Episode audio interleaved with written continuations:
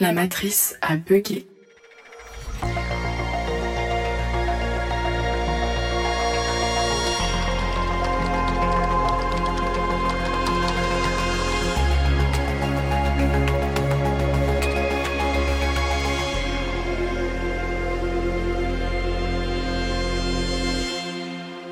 Mais c'est super Manon, on n'a pas du tout choisi un sujet dont on entend parler partout et qui paraît un peu plus impressionnant à chaque émission, chaque jour.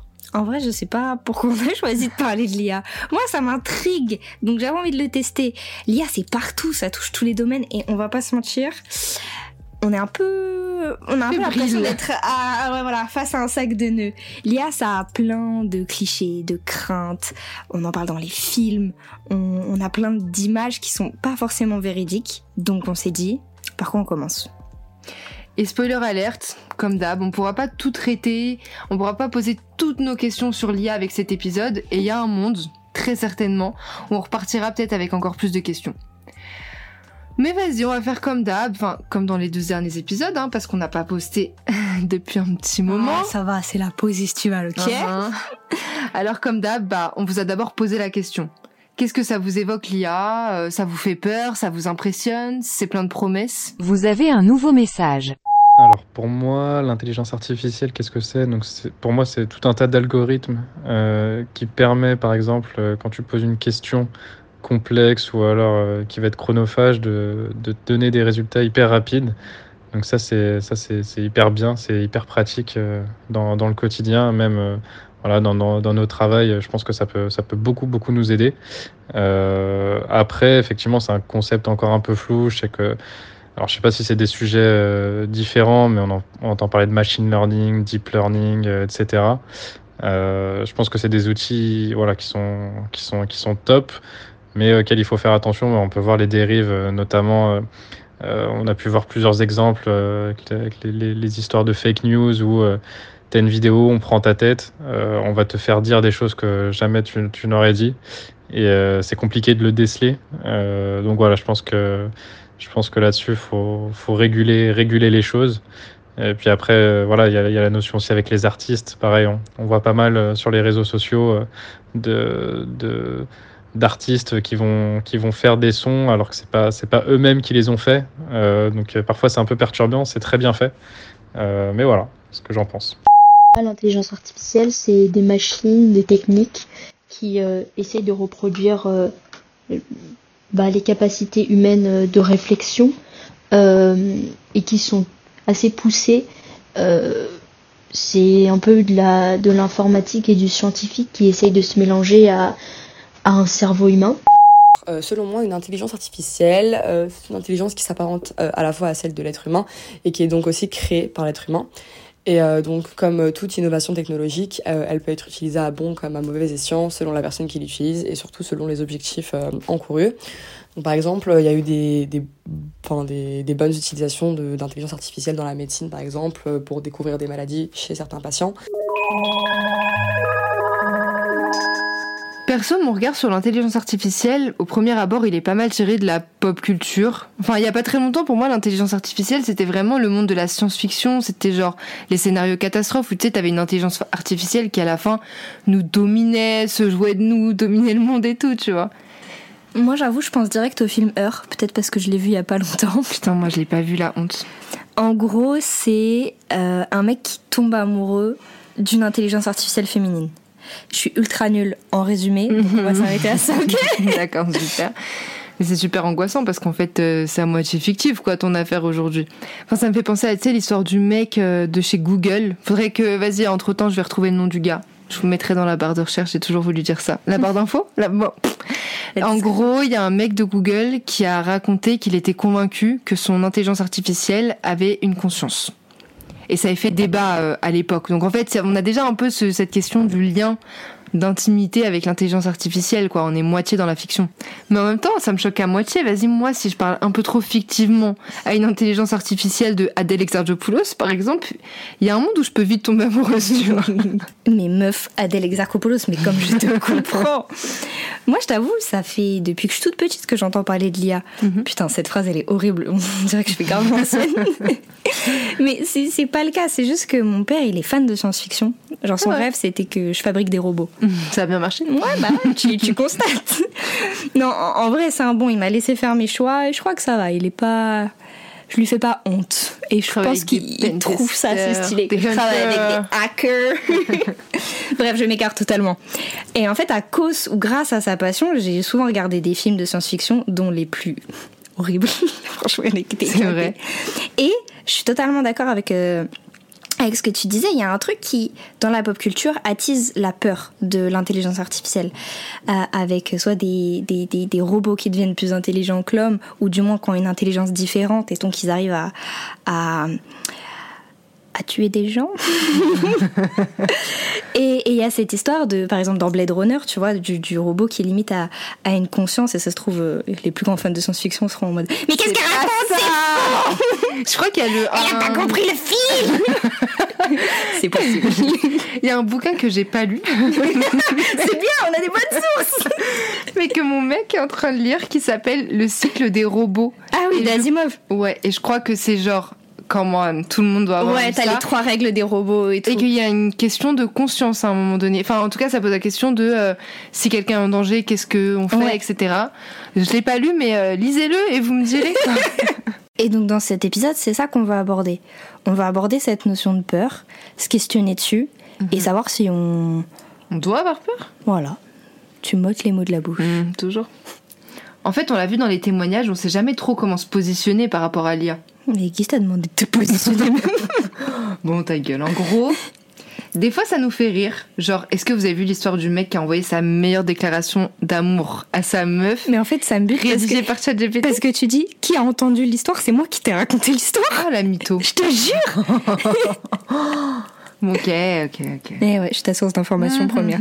D'après. Manon Desplat. Est-ce que tu t'as vu, c'est comme le mec qui dit genre euh, d'après l'INSEE et, et il raconte que toute sa jeunesse il pensait que l'INSEE c'était une meuf, genre elle savait tout. Et à chaque fois il dit mais l'INSEE tout le temps d'après l'INSEE.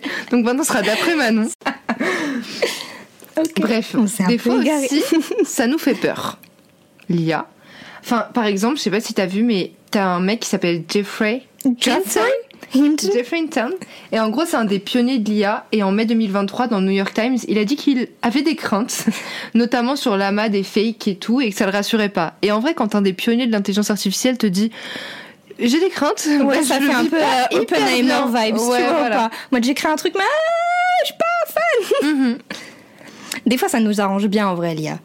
Tu vois, là pour le titre de cet épisode, j'ai trop la flemme de chercher. Je vais demander à une intelligence artificielle de me trouver un titre sur l'intelligence artificielle. C'est une excellente idée. Et des fois aussi, on comprend rien. Genre, quand on regarde les nouvelles législations, etc., tu te perds un peu. Et des fois, on comprend, mais on sait pas vraiment quoi penser. Quand on observe les débats scientifiques autour de la conscience de l'IA, par exemple. C'est clair. Et enfin, peut-être qu'on peut dire que des fois, ça nous impressionne. Quand on entend les avancées, les promesses en matière de santé, etc., Ouais. ça te paraît énorme, quoi. En tout cas, c'est clair que ça laisse pas de marbre. Ah, frère, je suis traversée. Bouleversé, chamboulé. Et j'ai pas d'autres termes, c'est toi qui as fait. Ouais, ouais. Comme d'hab, on a l'impression que ça bug un peu. Par exemple, il y a une demande de moratoire sur l'intelligence artificielle. En gros, un moratoire, c'est un terme juridique pour dire venez, on fait tous pause. Mhm. Et en mars dernier, il y a un moratoire qui a été signé par des centaines d'experts mondiaux pour faire une pause dans les développements de l'intelligence artificielle, jusqu'à ce que certains points soient mieux encadrés. Et parmi les personnes du domaine, il y avait notamment Elon Musk. Pas très bon signe, t'as vu Ouais, grave. Et ça a l'air d'être un sentiment qui est assez généralisé. Mhm. Souviens-toi l'article qu'on avait lu euh, de Adoxa, comme quoi il y avait 67% des Français qui percevaient l'IA comme une menace. Ouais, c'est énorme, hein. ça inquiète en fait euh, une majorité. Et en même temps, t'as un peu aussi l'impression d'avancées technologiques dingues qui pourraient permettre d'accélérer plein de choses, genre de lutter contre certains trucs et tout, quoi. Des trucs et des choses, ouais. Ouais. c'est bien. on ne dit rien pour les exemples, mais on va voir ça ensemble. Donc comme d'hab, quand ça bug, euh, on va essayer d'y voir plus clair avec des experts. Let's go La matrice a bugué. Vous commencez à nous connaître. On va pas juste dire qu'on a invité des experts.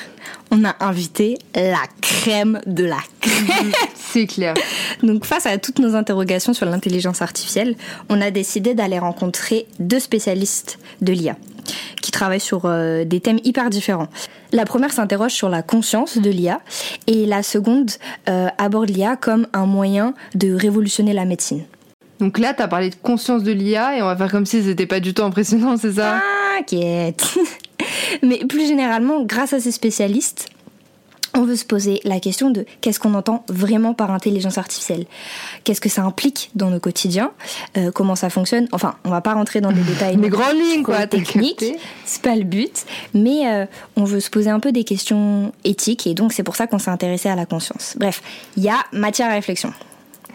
Donc c'est parti, let's introduce les stars brillantissimes de cet épisode. D'abord, Aïda El Amrani, chercheuse et spécialiste de l'IA. qui étudie la philosophie de l'IA et qui travaille tout particulièrement sur, euh, comme on l'a dit, la conscience de l'IA et euh, tout ce qui est question éthique relative à l'intelligence artificielle.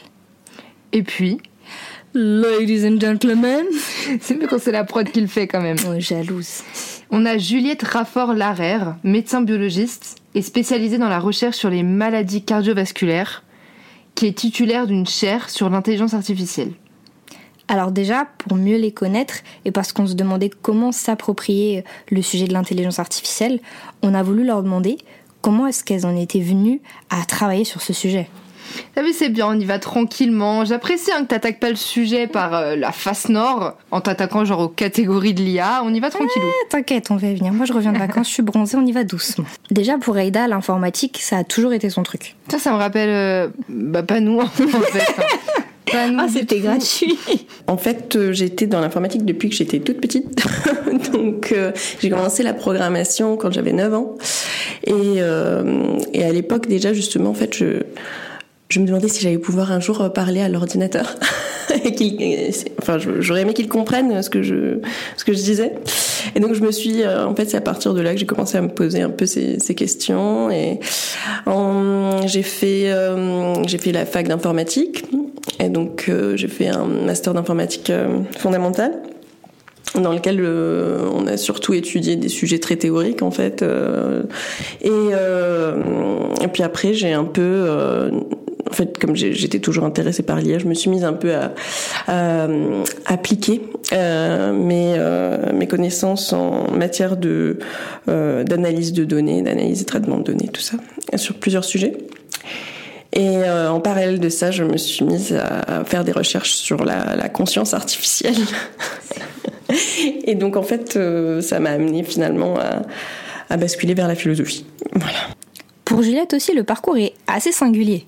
C'est vrai que j'ai un parcours euh, assez atypique parce que euh, donc je suis euh, je suis médecin, praticien hospitalier au CHU de Nice et j'ai commencé à travailler sur l'IA il y a six ans sans vraiment savoir en fait que je faisais de l'IA. Donc au cours de mes études de médecine, je me suis vraiment intéressée à la recherche. Donc effectivement, j'ai fait une thèse de sciences et ensuite j'ai passé mon habilitation à diriger des recherches. Et c'est vraiment en fait au cours de la pratique et aussi au cours de mes recherches que je me suis tournée en fait vers, euh, vers l'intelligence artificielle et euh, des techniques innovantes sans vraiment savoir voilà que sans avoir sans avoir étiqueté en tout cas avec ce mot. Bon, maintenant que les présentations sont faites, attaquons-nous au sujet épineux. Et t'as vu, c'est marrant, Juliette, elle parle d'étiqueter ce mot. Mhm. Et c'est vrai que l'intelligence artificielle, je le vois un peu comme le mot étiquette, un peu fourre-tout de plein de disciplines. Ouais. Genre, euh, ça va recouvrir, euh, je sais pas, l'informatique. De la euh, socio, de la philo. Bah là, on le voit avec Juliette, la médecine. On le retrouve un petit peu dans tout.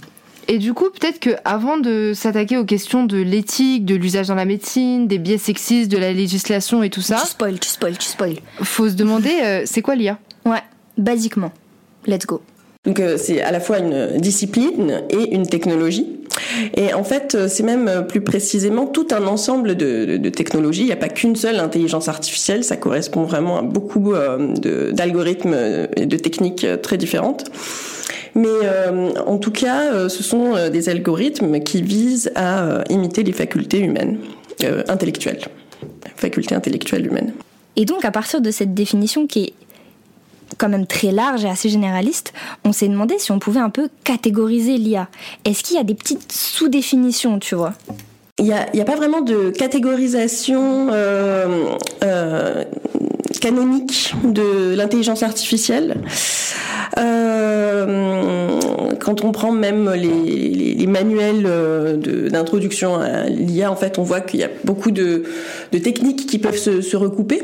Euh, qui, qui, vont avoir des éléments un peu euh, similaires mais qui, qui, seront quand même différentes euh, par ailleurs et sur beaucoup de beaucoup de choses différentes. Donc euh, au final ça fait euh, euh, ça fait vraiment une, grosse zoologie on va dire de mais mais en gros il y a quand même deux choses qu'on peut séparer. C'est l'IA de d'ancienne génération, ce qu'on appelle le good, old fashioned AI. Et ça, c'était des, IA en fait qui étaient euh, principalement euh, spécialisés sur le, fait de ne pas utiliser trop de ressources en termes de euh, en termes de euh, puissance de calcul, en termes de mémoire, parce qu'à l'époque les, les, ordinateurs étaient beaucoup moins puissants. Et, euh, et à côté de ça, il y a euh, les nouvelles techniques qui, aujourd'hui, quand on parle d'IA, on parle surtout de, euh, de deep learning. Et donc ça, ce sont les techniques dites d'apprentissage.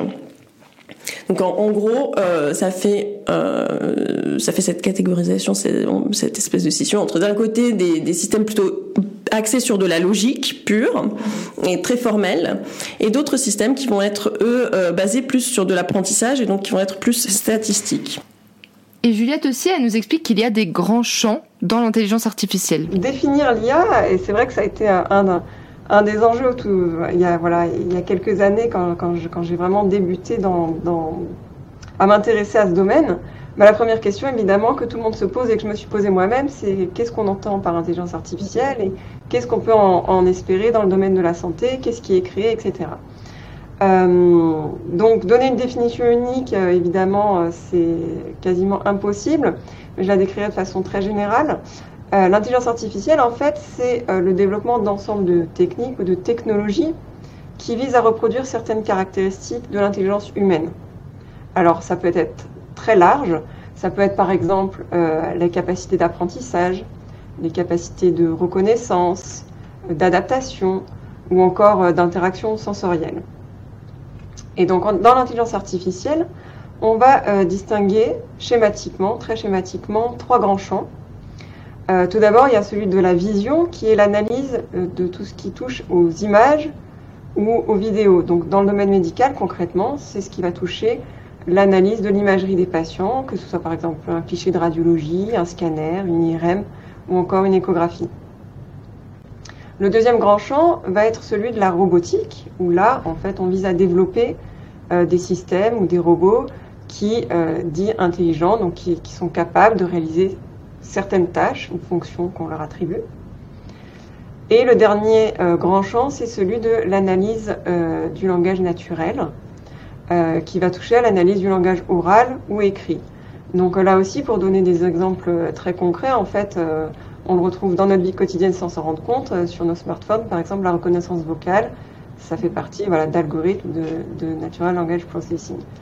Euh, dans le domaine, euh, et puis là on en a entendu bien sûr parler récemment avec, euh, avec le lancement de ChatGPT euh, en, en, fin 2022, voilà, qui nous, qui nous a vraiment permis de s'intéresser et, et, de faire découvrir au grand public ces domaines. La matrice a bugué. Il y a un truc qui est revenu souvent lors de nos discussions avec Aïda et Juliette, c'est une sorte de métaphore de l'éducation. Ou une allégorie, je sais plus. C'était ton moment de briller, ah ouais, la L, désolé. En fait, c'est un peu comme quand tu éduques un enfant. On a beaucoup retrouvé le terme de on doit entraîner l'IA. Mmh. Et en gros, bah, comme ton gosse, tu fais pareil avec le développement d'applications. Donc, euh, il va reproduire ce que tu lui apprends. Euh, tu vas lui fixer des règles aussi. Ouais, exactement. Et on a posé la question à Aida justement. Comment est-ce que tu entraînes, comment est-ce que tu apprends quelque chose à un algorithme d'intelligence artificielle? Est-ce qu'il évolue seul ou est-ce qu'il y a une base fixe et ensuite tu viens rajouter des briques? On peut, on peut faire les deux. On peut faire les deux. On peut, le, on peut programmer ces algorithmes pour qu'ils continuent à apprendre de chacune de leurs interactions, ou bien, euh, et en général, euh, on opte plutôt pour la deuxième solution. En général, on, on ne les laisse pas apprendre continuellement. On les entraîne sur des, des données qu'on qu'on maîtrise, et puis ensuite, euh, à la limite, on les laisse apprendre de façon minimale des nouveaux éléments. Mais la raison pour laquelle on fait ça, c'est tout simplement pour mieux contrôler finalement euh, le, comportement de, ces algos, euh, parce que euh, en général, ce qu'on va faire, c'est que on va bien sélectionner les données qu'on emploie pour les entraîner, et ensuite on va les tester et euh, on va les tester. Et donc euh, ça nous permet de raffiner vraiment le modèle. Euh, et parce qu'en réalité il pourrait apprendre du même ensemble de données il pourrait apprendre d'énormément de, façons différentes. On peut apprendre différentes choses. Il n'y a pas qu'une seule façon de comprendre le langage. Et, et donc finalement au niveau de l'ingénierie pour pour arriver à avoir les meilleurs résultats ce qu'on fait c'est qu'on on, l'entraîne et puis on on fait des tests pour mesurer ses performances sur plein de choses. Euh, et, à partir de là, ça nous permet de raffiner le modèle. Et quand on a un modèle qui nous satisfait, à ce moment-là, c'est celui-là qu'on va utiliser, qu'on va, qu'on va sortir comme un produit, par exemple. Et sur cette question de l'entraînement des IA, Juliette, elle nous raconte aussi comment ça fonctionne dans son domaine, celui de la médecine et de l'utilisation de l'intelligence artificielle pour la détection des maladies.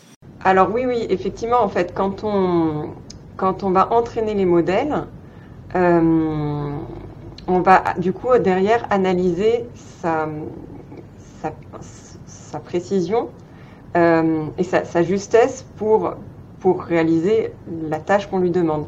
Donc on va, euh, nous dans ce qu'on fait, en tout cas dans l'imagerie, on va, quand on développe, on va toujours le comparer par rapport à ce qui va être trouvé par un expert humain mhm. qui aura lui-même fait l'analyse. Donc vraiment, très concrètement, pour ce qui est de l'analyse d'image, en fait, on va regarder euh, par exemple, euh, ce que le logiciel a fait pour, quand on lui demande euh, trouve-moi cette artère, il va nous montrer où est-ce qu'il l'a trouvé et ce qu'il mesure, et on va vraiment comparer à l'image qui a été faite par un opérateur humain. Donc vraiment, il y a toute cette étape en fait qui est, qui est très importante, c'est donc d'entraînement et de validation pour voir quelle est la performance justement de la technique pour, pour réaliser la tâche. Et donc, bien sûr, quand on s'aperçoit que euh, ben, qu'il y a des erreurs, on, va essayer de continuer d'entraîner le modèle pour justement euh, l'améliorer et, le rendre de plus en plus performant. Si on poursuit avec notre métaphore de l'éducation de l'enfant, il y a aussi une notion de contrôle. Mhm. On ne dit pas à l'IA de filer dans sa chambre parce qu'elle est privée de dessert, parce qu'elle a fait de la merde, mais il y a une, toujours une notion de cadre et l'IA est programmée à se développer d'une certaine manière. Mhm. Euh, les IA développent des compétences qu'on n'a pas programmées en elles, ça c'est sûr. Donc, euh, notamment, bah, comme on le disait, euh, on, a mentionné la, la grammaire. Donc voilà, avoir une, un usage parfait de la grammaire, c'est pas quelque chose qu'on a codé en dur dans, dans l'algo, mais mais en fait, on parle même de d'habilités émergentes de de la machine, de ce, ce type d'IA. Euh, et, euh, et, on prouve en fait qu'elles ont euh, énormément de, de capacités que finalement on n'avait pas du tout prévu, qu'on n'avait pas essayé de, de programmer dedans. On a évoqué le terme de conscience de l'IA, mhm. comme si de rien n'était, mais je pense que le sujet mérite qu'on s'y intéresse un petit peu plus profondément. Donc on a posé la question à Aïda, la spécialiste de la question. Du coup, tout bêtement, on va commencer par se demander qu'est-ce que la conscience? Une vaste question. Déjà, euh, déjà, il faudrait euh, définir la conscience, ce qui n'est pas une mince affaire. Euh, la conscience, c'est de, d'expliquer que c'est ce qui, le phénomène qui démarre quand on se réveille et qui s'arrête quand on s'endort. Euh, ça, c'est généralement une façon assez simple de, résumer. Et en fait, pour comprendre ce qu'on entend quand on dit qu'on peut étudier la conscience de l'intelligence artificielle, faut faire la différence entre deux grandes familles de conscience. Conscience fonctionnelle et conscience phénoménale. En vrai, c'est pas si compliqué, vous allez voir. En gros, si j'ai bien compris, la conscience fonctionnelle, ça va être tout ce qui est calculable. Ok. Et la conscience phénoménale, ah, phénoménale, pardon, ça va être tout ce qui est expérience en elle-même. Moins clair. hein. Du coup, Aïda, elle explique mieux que nous. Mais après, euh, c'est beaucoup plus compliqué que ça. en réalité, c'est beaucoup plus compliqué que ça. Euh, et donc, il y a notamment une différence fondamentale euh, dans, à faire au niveau de la conscience. Il y a euh, d'un côté ce qu'on appelle la conscience fonctionnelle, c'est-à-dire c'est tous les aspects finalement qui vont être computationnels en gros. C'est tous les aspects qui vont être euh, un peu cal- calculables, donc euh, euh, tout- toute la partie presque algorithmique. Et ensuite, il y a euh, ce qu'on appelle la conscience phénoménale. Et la conscience phénoménale, c'est ce qu'il y a de plus problématique en réalité. La conscience phénoménale, c'est euh, vraiment l'expérience en elle-même. Et euh, c'est la qualité de cette expérience, le fait que du, du rouge finalement euh, apparaisse de cette façon et pas euh, comme un son ou comme une autre couleur ou même comme de la douleur, pourquoi pas. C'est effectivement le fait d'avoir ce, ce, ressenti, c'est c'est vraiment la, la qualité du ressenti.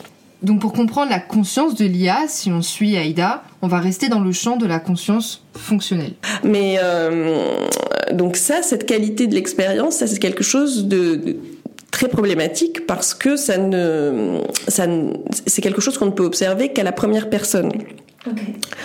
Or, euh, la méthode scientifique, elle se base sur euh, des, observations euh, objectives, empiriques, et, malheureusement, c'est impossible d'aller euh, vérifier dans, l'esprit de quelqu'un qu'il est conscient finalement. Étant donné qu'on peut pas aller le vérifier à la première personne, eh bien, on a exactement le même problème avec les ordinateurs.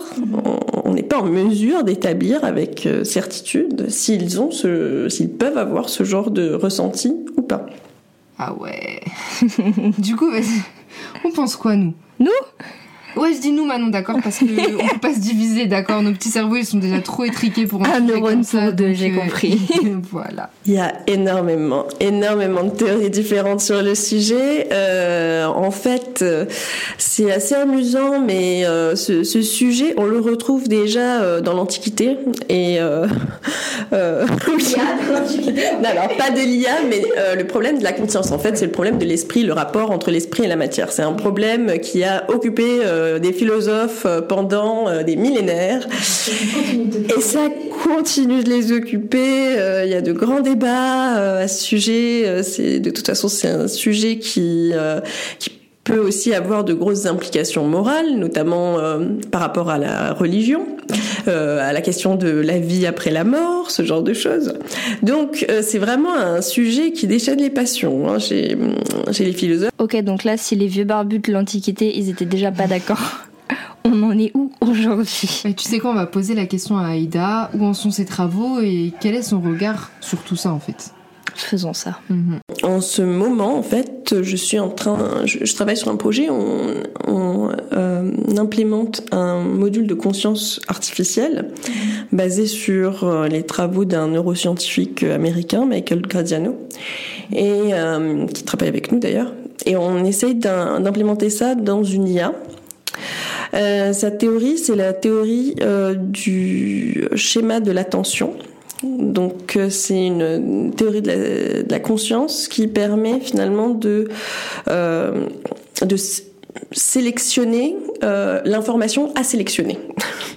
Oui, c'est c'est un mécanisme de contrôle de, de l'attention en fait. C'est un mécanisme de contrôle de l'attention. Donc ça, ce serait plutôt euh, de la. Ça, ça- du coup, ça tombe plutôt sous le coup de la conscience fonctionnelle. Et je dois avouer que même si je suis absolument euh, passionnée par euh, le, sujet de la conscience phénoménale et de la sentience et que euh, bon c'est un, peu un, objectif de, recherche. Aujourd'hui on n'a pas de moyen de le savoir. On n'a pas de moyen de savoir si l'IA est vraiment sentiente ou pas. Donc donc je me focalise plus sur la conscience fonctionnelle c'est-à-dire arriver vraiment à reproduire un sens de soi et un sens de l'attention dans la machine qui soit comparable à celui de l'humain. D'accord. Et je pense que c'est justement à force de développer ce genre de, ce genre d'outils qu'on finira euh, par euh, en fait par, par, mieux comprendre aussi comment fonctionne la, la conscience chez l'humain. Wow. Il y avait pas un générique dans Black Mirror ou un son qu'on pourrait sortir? Parce que ça fait très épisode de Black Mirror ça quand même. Je suis d'accord. Moi ça me rappelle l'épisode de la saison 1 où euh, ils ont tous un implant pour avoir toutes leurs sou tous leurs souvenirs ouais. euh, parfaitement intégrés. Ça finit mal hein. Ouais, c'était pas c'était pas top. Mais du coup, qu'est-ce qu'on entend concrètement par euh, man uploading? T'as un bête d'accent, toi. Merci. Mind uploading, c'est la possibilité de d'uploader finalement sa conscience dans un ordinateur ou un algorithme, enfin euh, dans un, un, autre médium, hein, voilà, dans un ordinateur, on va dire, c'est plus simple. On est arrivé là, on a aussi euh, toutes les interfaces cerveau-machine qui sont en développement de plus en plus. Et, euh, donc, avant d'en arriver au mind uploading, on va avoir simplement le, euh, la, l'augmentation euh, de l'humain.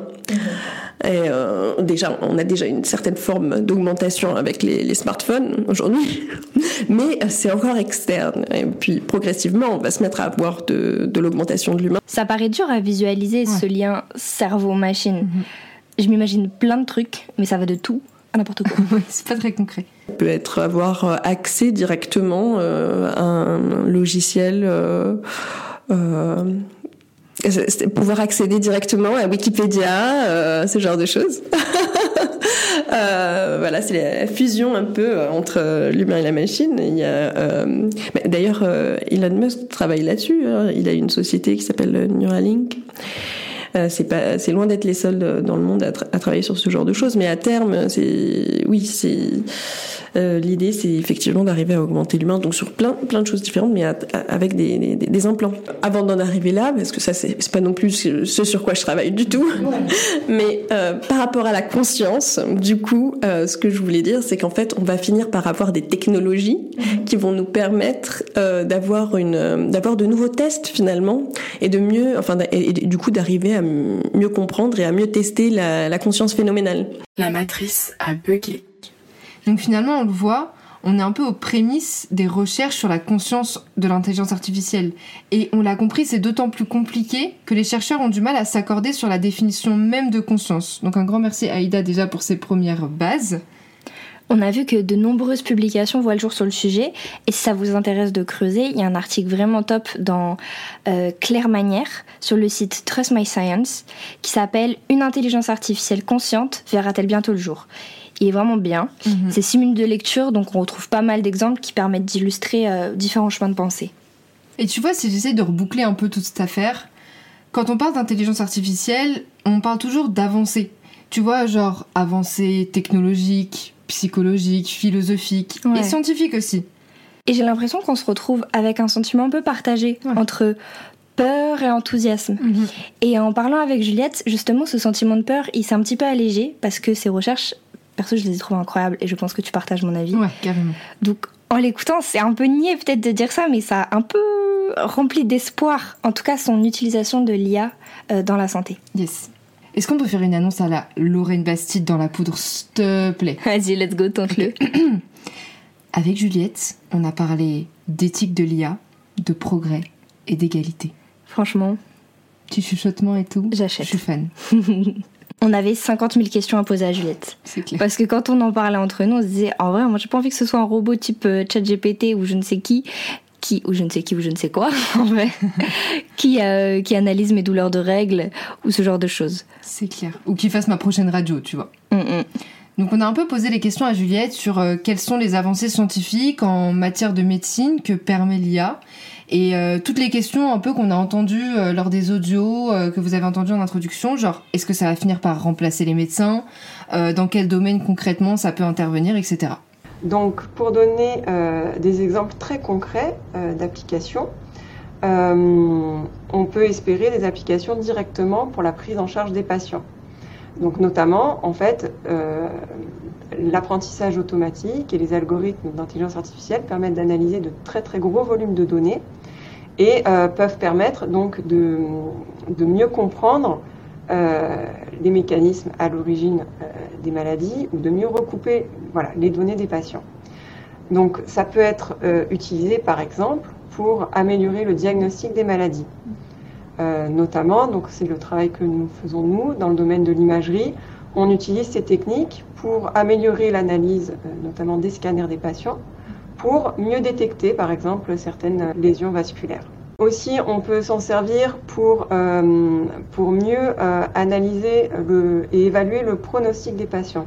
Donc le pronostic, c'est mieux comprendre quelle va être l'évolution de la maladie, mieux prédire les risques pour les patients.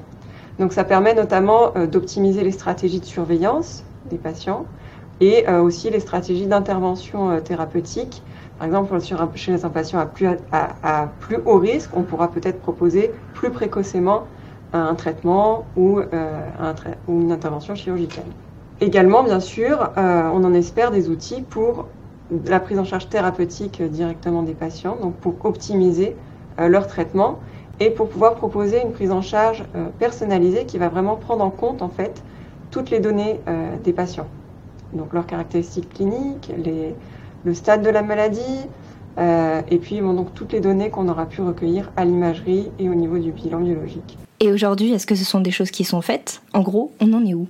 Alors, donc oui, en fait, euh, pour l'instant, euh, la plupart, la plupart des, des, études qui sont publiées pour l'instant en sont au stade de recherche, donc de, plutôt de preuve de concept, euh, c'est-à-dire qu'il y a des résultats qui sont très encourageants, hein, qui montrent que, voilà, que notamment ces algorithmes peuvent, peuvent être potentiellement capables de mieux prédire le risque de certains patients.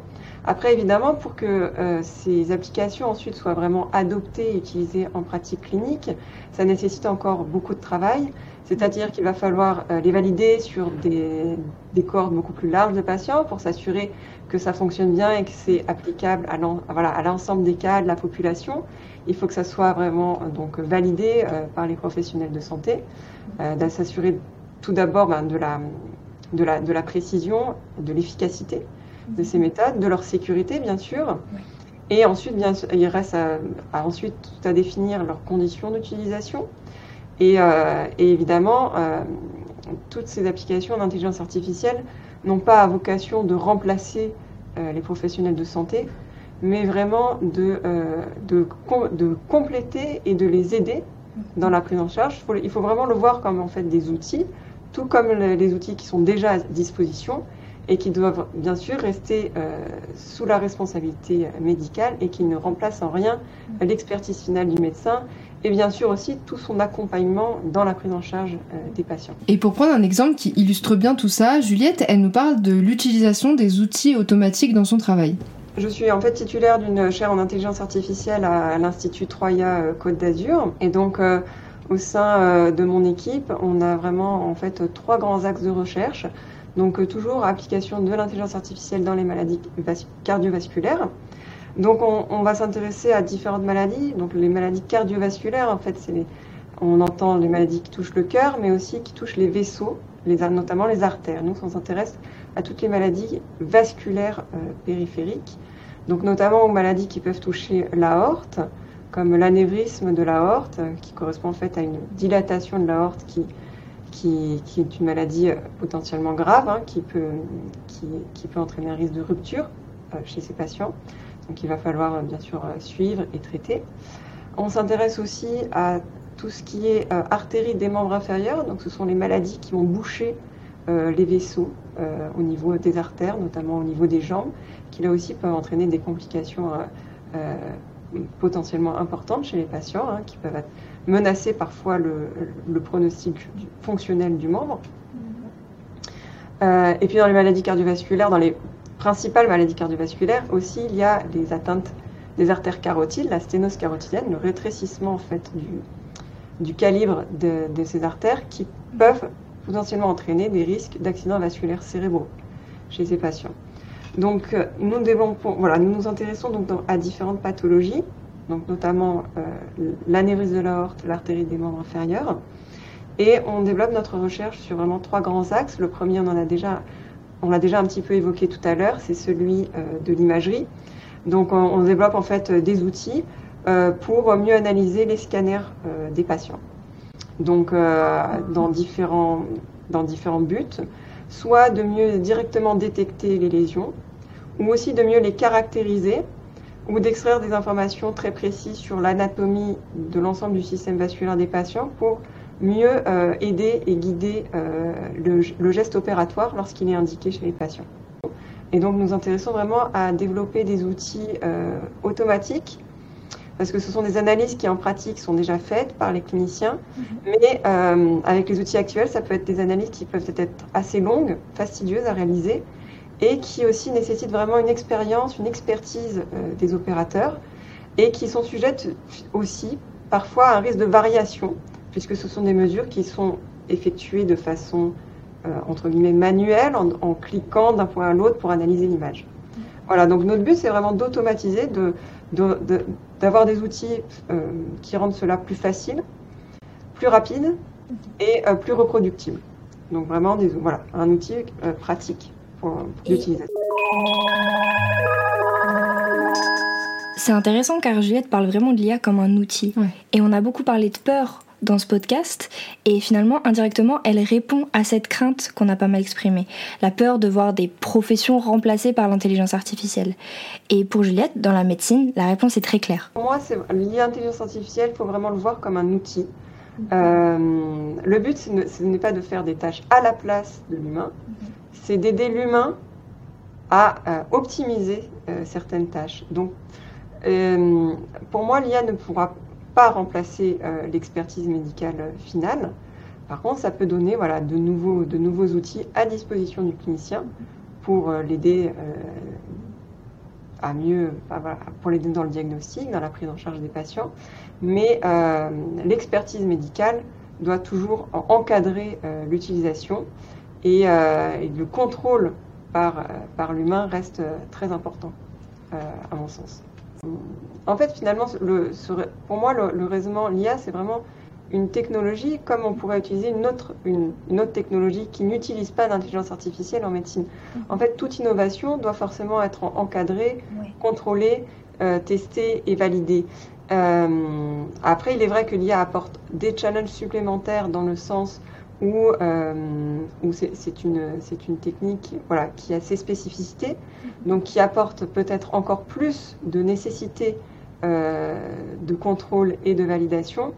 Mais, euh, voilà, mais dans tous les cas, voilà, le, le contrôle, le contrôle et puis l'expertise médicale finale restent toujours au cœur. Et vraiment, surtout voilà, dans le domaine de la, de la santé, ça, reste, ça reste vraiment primordial. Et puis il faut garder à l'esprit que voilà, que, que l'intelligence artificielle amène vraiment donc, des outils, des techniques, mais il y a des choses qui ne, voilà, qui ne peuvent pas, au-delà de l'expertise médicale, euh, il y a toute la dimension euh, humaine, psychologique, euh, dans la prise en charge des patients. Et plus généralement, c'est un sujet qui interroge beaucoup. Il n'y a pas longtemps, tu vois, il y a un collègue qui m'a dit, euh, moi, ma sœur traductrice, dans deux ans, elle aura sûrement plus de boulot. Hein. Ouais, il y a plein de secteurs qui sont assez inquiets, que ce soit... Dans le monde informatique, le secteur des développeurs, ouais. euh, de la cybersécurité, beaucoup se posent des questions.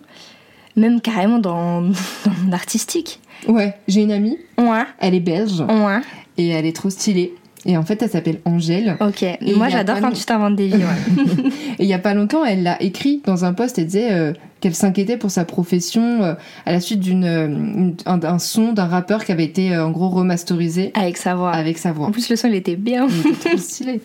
Dans Sans blaguer, Aïda nous partage aussi sa vision de chercheuse sur l'évolution des métiers et de la place de l'IA dans ceci.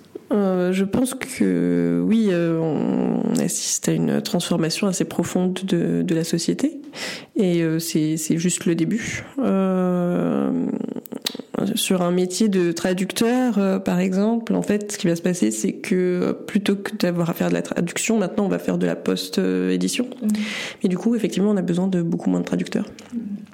Et euh, ça, c'est quelque chose qu'on va pouvoir observer sur de plus en plus de domaines. Mais en parallèle de ça, euh, ça développe aussi de, de nouveaux métiers. On a besoin de plus de personnes pour travailler sur l'IA, on a besoin de plus de personnes pour créer du contenu pour l'IA. Donc en fait, c'est la question c'est surtout est-ce qu'on va arriver à former les gens suffisamment rapidement? Je sais pas toi, mais j'ai une autre peur qui persiste. Ouais. Enfin, c'est pas vraiment une peur, mais c'est comme un bug bien bien persistant okay, dans l'IA, c'est les biais sexistes et l'intelligence artificielle. Ouais. Et il y a plein de recherches qui le montrent, hein, je sais pas si tu as vu, mais que l'IA, bah, elle reproduit un certain nombre de biais. Et d'ailleurs, c'est ce qu'on disait sur l'entraînement euh, des algorithmes et la ressemblance à un Totalement. enfant que t'éduques. Tu vois, ça peut reproduire des biais. Et par exemple, les biais sexistes, ça a été pas mal euh, souligné en fait dans l'intelligence artificielle. Et ça reprend un peu euh, ce qui se passe avec Google Images. Vous savez, quand par exemple, euh, tu retrouves des femmes en tenue sexy quand tu tapes euh, écolière, tandis que tu retrouves des petites images de petits garçons mignons quand tu tapes écolier, quoi. Ouais, autre exemple, il y avait eu une enquête qui avait été réalisée. On avait demandé à une intelligence artificielle euh, de sortir des images correspondant à CEO. Donc comme c'était en anglais, c'était non genré. Ouais. Et ils avaient ressorti que des mecs blancs euh, de une quarantaine, cinquantaine d'années à chaque fois. Donc ça veut bien dire qu'il y avait un souci dans petit l'entraînement. quoi. Ouais. Et en fait, c'est ça, l'IA reproduit ce qu'on lui apprend et en gros, elle reproduit aussi nos merdes, quoi. Mhm. Et Aïda elle nous en parle. Et vous allez voir, on retrouve encore notre allégorie métaphore euh, de l'enfant et de son éducation. T'as toujours pas choisi. Non. Ok. La question des biais, euh, oui, c'est effectivement, on, on le sait bien. euh, par exemple sur les modèles de langage qu'ils reproduisent qu'ils reproduisent les, les biais qu'ils ont qu'ils ont appris et euh, donc en fait euh, on développe des, des benchmarks justement et des tests pour essayer de, de corriger ça il n'y a pas une seule façon de le corriger, c'est un peu comme éduquer un enfant. Il n'y a pas une façon d'éduquer l'enfant. Il n'y a pas de, standard, il n'y a pas de canon, il n'y a pas une façon de résoudre ce genre de problème. Euh, donc, on assiste à une multitude de modèles qui ont chacun euh, leur propre biais, comme euh, comme finalement l'humain. On a, nous aussi, on, est avec euh, nos propres pieds. Euh, faut pas, faut pas se, leurrer là-dessus. On a tous, euh, on a tous euh, des, des biais, on a tous des, des, des, des torts et voilà. Et donc euh, nos IA aussi ont des personnalités. Donc ce qui, ce qui compte surtout, c'est justement d'apprendre, euh, d'apprendre à mieux les sonder et à, euh, et à développer de plus en plus d'outils pour, euh, pour analyser euh, la personnalité de ces intelligences artificielles. Et inversement, j'ai fait mes petites recherches, t'as vu, pour le podcast. Purée, t'as fait tes devoirs, toi. Ouais, bon élève, toujours. Et j'ai vu que l'IA, dans le cadre de la santé, ça pouvait aussi permettre de lutter contre des biais sexistes. Ah ouais? Eh ouais, madame. Putain. En gros, les femmes, elles sont souvent, t'as vu, sous-représentées dans les essais cliniques. Par exemple, sur les essais euh, antirétroviraux, j'ai une petite note sous les yeux parce que je sais pas dire antirétroviraux. et sur les vaccins, les femmes, elles représentent seulement 19% et 38% des volontaires. Or, avec l'intelligence artificielle et du coup l'utilisation, tu vois, d'un plus grand nombre de jeux de données, tu peux plus prendre en compte les spécificités des femmes, etc. C'est Donc en fait, avec l'IA, tu luttes contre ce biais-là. Ok. Alors oui, oui, c'est un, enjeu, euh, voilà, c'est un enjeu, voilà, qui est, majeur puisque donc euh, il y a un enjeu bien sûr donc déjà technique, euh, comment voilà, comment accéder ces données, comment fédérer ces données, puisqu'en fait pour développer des modèles qui soient représentatifs de l'ensemble de la population, qui soient robustes, qui soient efficaces, on a besoin d'entraîner les modèles sur vraiment un grand nombre de données. Donc il y a une réelle nécessité en fait de, de fédérer, de coordonner euh, la recherche dans le domaine au niveau national, mais aussi au niveau international européen. Et c'est ce que nous faisons en fait euh, dans notre équipe. On fait partie de, réseaux européens pour vraiment fédérer euh, les, les, données de santé. Donc on travaille dessus et comme j'y viendrai après, c'est un des deuxièmes grands grand, grand axes de notre recherche. Voilà, c'est de fédérer la recherche au niveau européenne. Et euh, on s'intéresse notamment en fait euh, aux maladies cardiovasculaires chez les femmes. Euh, donc c'est vrai qu'en fait, historiquement, en fait, on, a longtemps considéré que les femmes étaient, sont moins sujettes à risque de, sont moins à risque de maladies cardiovasculaires.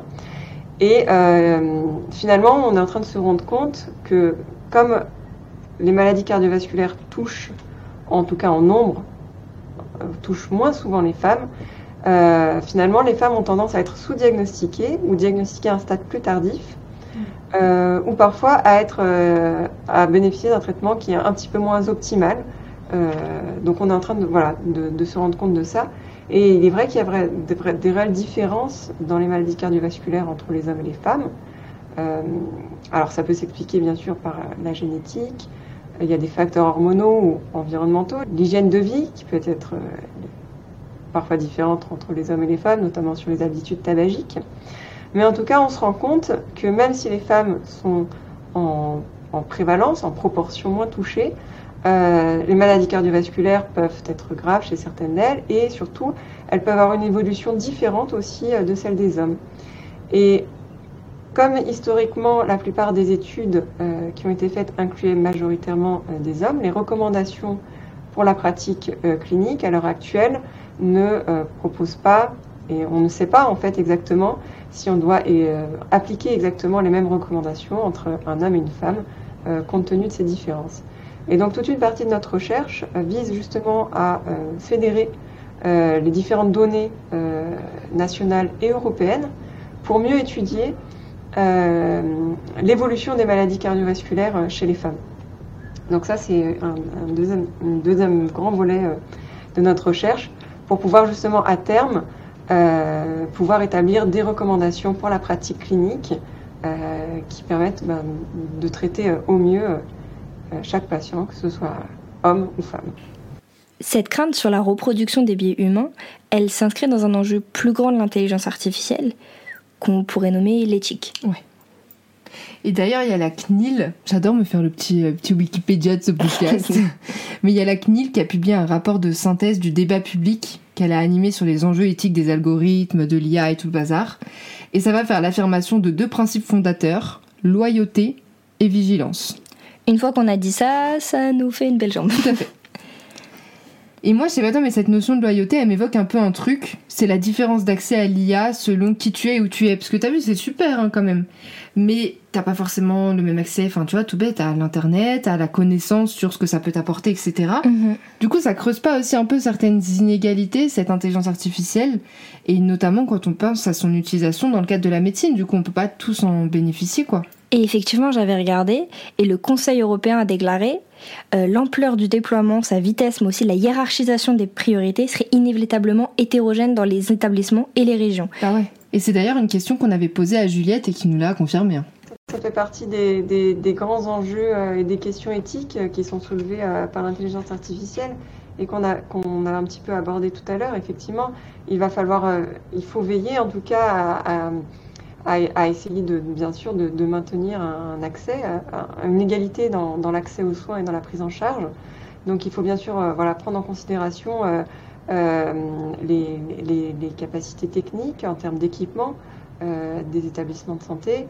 Et après, si on parle à l'échelle du patient aussi, euh, s'adapter aussi aux possibilités d'utilisation pour chaque patient. Voilà, sachant que faut vraiment, il faut vraiment veiller à, cela. Et donc, effectivement, toute la question de l'infrastructure et un, plateau technique suffisamment adapté dans les établissements de santé, ça reste aussi un, un des enjeux et une- et qui, qui sont nécessaires euh, pour pouvoir euh, utiliser ensuite euh, ce genre d'application. Donc, à mon sens, il faudra, tou- il faudra voilà, regarder les, les conditions d'utilisation et puis bien sûr toujours, euh, toujours garder entre guillemets euh, des- des- des- d'autres solutions euh, qui permettent de garantir l'accès aux soins à tous. On avait notamment eu cette discussion dans le cadre en fait de la santé numérique et de la télémédecine qui est en train de, se développer et effectivement euh, euh, alors effectivement ça peut permettre euh, d'améliorer l'accès aux soins dans, cer- dans- dans certaines régions mais il, faut euh, aussi euh, garder à l'esprit que, euh, certains patients ne sont peut-être pas en capacité euh, d'utiliser euh, ce genre d'application. Il faut bien sûr veiller à, garantir une prise en charge adaptée euh, pour l'ensemble de ces patients. Quand on parle d'éthique, il y a toujours un moment où la question de nos données vient sur la table.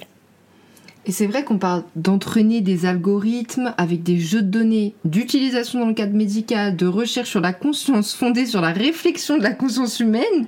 Ça fait beaucoup. Du coup, dans tout ça, comment sont gérées nos données finalement? Et comme on n'a pas encore fait de minute juridique, C'est vrai, let's go. la prod, minute juridique s'il vous plaît. Putain, on a une vanne, on est lourde. Oui, tout à fait.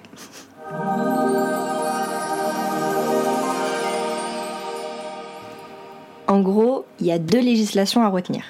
La première, facile, elle revient presque à tous les épisodes de la matrice à c'est ce qui touche au RGPD. Petit rappel, la RGPD, c'est le règlement général sur la protection des données, qui encadre, qui encadre le traitement de nos données personnelles dans l'Union européenne. Yes. Ce règlement, il s'applique à tous les organismes. Donc en gros, quand tu rentres tes données sur Doctolib, Mhm. euh, sur APB, ça existe encore APB Je sais plus. Bah ouais, Parcoursup? Ah ouais. Non, mais nous, maintenant c'est APB, non? Ah, je sais pas, on demandera au ministre. sur tel ou tel site pour commander un truc, tu retrouves cette notion de RGPD. Donc ça assure une certaine transparence et traçabilité de la donnée.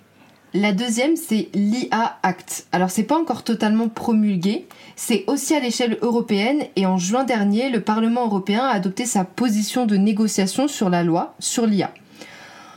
En gros, l'objectif, c'est d'avoir un cadre législatif global, une définition uniforme avec plusieurs règles face à un certain risque lié à l'IA.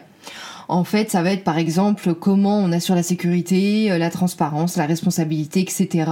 contre les préjugés et la discrimination, ce dont on parlait tout à l'heure. Et on a justement posé la question à propos de ce cadre législatif à Aïda et à Juliette. Là, c'est vraiment un projet de régulation pour le coup, c'est pas juste des recommandations. Et, euh, et puis on avait, avant ça, on avait déjà le, le RGPD. Euh, qui était euh, venu, euh, donc c'est une régulation de, la, des données en fait, et des données primées. Donc ça, on, avait déjà eu ça et on, voit que ça, ça fait changer pas mal de choses. Donc on, s'attend à quelque chose de similaire avec le AI Act qui arrive.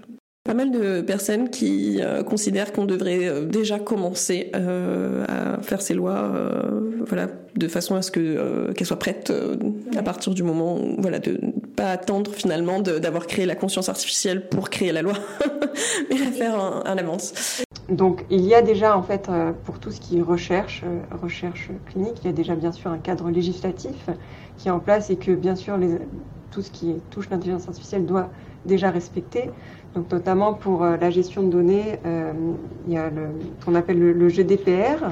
Alors pour le traduire en français, euh, j'ai l'habitude de l'utiliser en anglais. C'est le General Data Protection Regulation, donc régulation sur la protection des données en Europe. Donc c'est vraiment, en- entre guillemets, le, cadre législatif qui, est utilisé pour toute recherche hein, menée dans les pays européens. Et puis euh, aussi, euh, tout euh, il y a tout ce qui est le, le marquage CE qui, voilà, qui, garantit la, la conformité des, des dispositifs qui souhaitent être mis sur le marché au, au niveau européen. Et puis, la Commission européenne travaille depuis plusieurs années avec des groupes d'experts en intelligence artificielle pour, avec justement l'élaboration d'un projet de loi, la.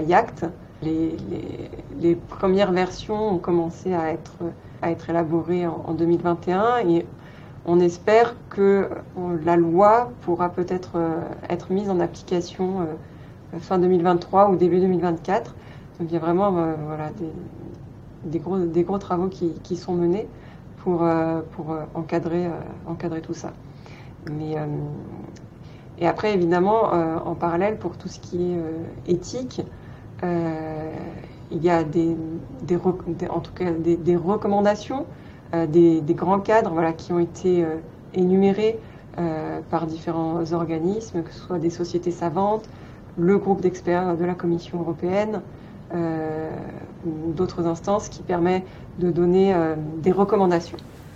On sait que les sujets de législation et d'éthique sont des sujets assez lourds, mais on trouve important d'en parler puisque ça interroge pas mal sur notre degré de préparation à l'émergence ou plutôt à l'affirmation Ouais. de l'IA dans notre société. On a parlé par exemple de moratoire en, en introduction. Pas ouf. Quand ça parle de moratoire, c'est pas ouf. C'est ça, c'est pas, un- c'est pas un bon signal et donc on a voulu en connaître l'avis de nos expertes. Ouais, et on en a parlé à Aïda qui nous a partagé son regard sur ce moratoire et, euh, et cette impression, ou plutôt cette crainte qu'on peut avoir d'être dépassé en gros. Il y a un phénomène qui s'appelle la loi de Moore, qui décrit que la puissance des transistors double euh, régulièrement, et, et en fait qui décrit une courbe, enfin qui prédit une, euh, une accélération euh, exponentielle de la capacité de calcul. Et en réalité, euh, cette accélération exponentielle de la capacité de calcul, non seulement elle est vérifiée, non seulement elle est avérée, elle continue aujourd'hui, Mais en plus de ça, euh, il y a aussi euh, une, croissance exponentielle du nombre de données euh, que l'on produit.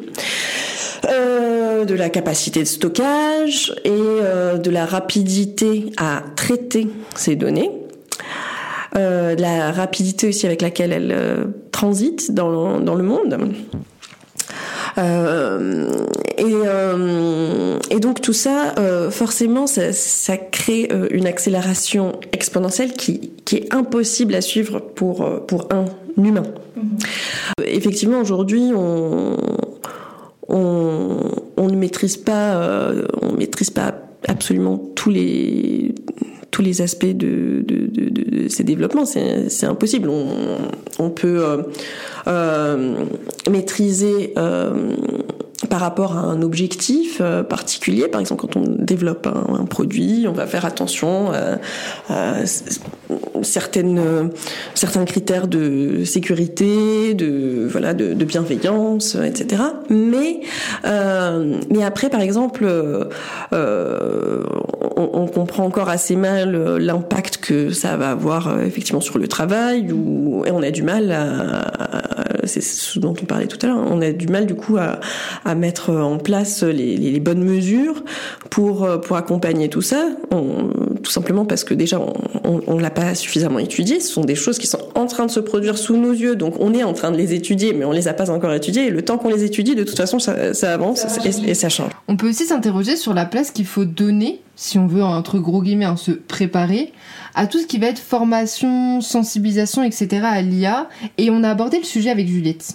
Bah, je suis contente qu'on aborde ce sujet parce qu'effectivement, c'est, ça reste, c'est un enjeu aussi euh, bah, super important, euh, super important, qui est euh, justement préparer. Euh, comment préparer au mieux Donc, euh, il y a vraiment l'enjeu de celui de l'éducation. Alors, l'enjeu, à mon sens, il est à différents niveaux. Donc, évidemment, préparer les futures générations de médecins, de spécialistes, de chirurgiens et aussi toutes les professions paramédicales à connaître les principes de fonctionnement euh, de, ces applications euh, d'IA en santé, comprendre comment cela fonctionne, d'en connaître aussi euh, les limites, les enjeux, les risques potentiels, les, espoirs qu'on qu peut avoir dans, dans, ces technologies.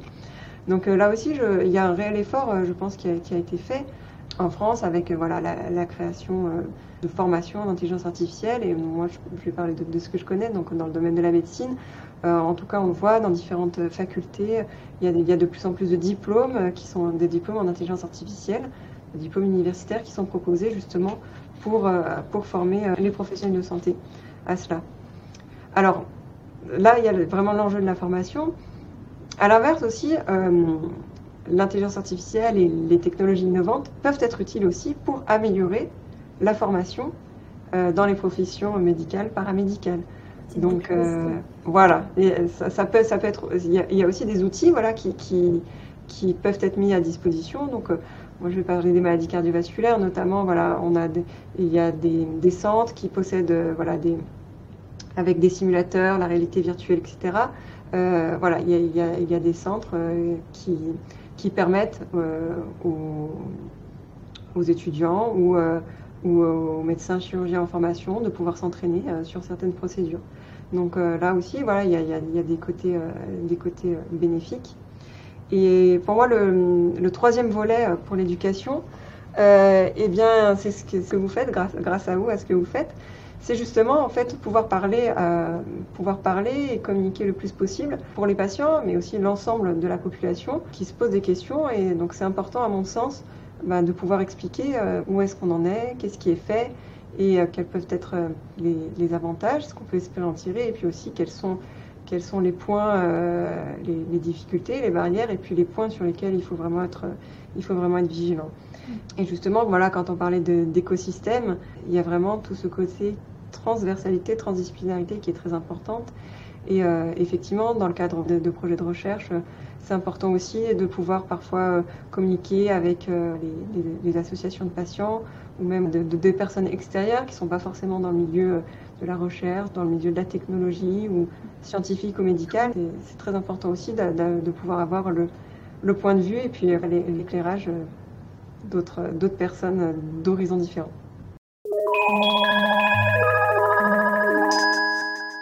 Bon, promesse tenue. Je pense qu'on repart tous avec un peu plus de questions qu'au début de cet épisode. C'est clair. Je sais pas, il y a- il y, a plein de, de sujets qu'on n'a pas abordés, type euh, les deepfakes, euh, la désinformation qui utilisent donc de l'intelligence artificielle. C'est clair. Et en même temps, on a quand même bien débroussaillé, je trouve, en donnant une première définition, en parlant de la notion de conscience, en vous demandant de lire le cycle des robots, et en parlant de toutes les avancées en matière de santé notamment. Exact. Donc pourquoi pas garder les sujets qu'on a évoqués précédemment euh, pour un prochain épisode. Une partie 2 sur l'IA, par exemple. Si ça vous dit. C'est ça, j'ai dit, c'est ça, t'as dit. Oh là là, on a un seul cerveau, Chips. c'est super. Voilà, maintenant on parle plus. L'épisode est terminé. Tu peux me déchipser Manon, s'il te plaît? Bon, d'accord. Léa. Non, en vrai, juste pour vous dire, bah, n'hésitez pas à partager, bien sûr, et surtout à nous, à nous dire, en fait, les sujets que vous aimeriez qu'on traite. Euh, utilisation des réseaux sociaux, désinformation, Mhm. que sais-je. Partagez-nous tout ça sur Instagram. Et je t'avoue que je t'ai déchipsé pour une seconde raison. La première étant que j'adore le son de ta voix. Mhm, J'imagine. On va prochainement enregistrer un épisode en direct, mais pour l'instant, on ne vous en dit pas plus. Et on vous mettra plus d'informations sur nos réseaux sociaux. C'est-à-dire qu'on va sortir de notre studio 12 mètres carrés loi Carrez On adore. et on va peut-être se retrouver en direct très bientôt. Peut-être. On va se retrouver en direct, mais c'est, je tease Oh là là. Bisous. Bisous La matrice a bugué.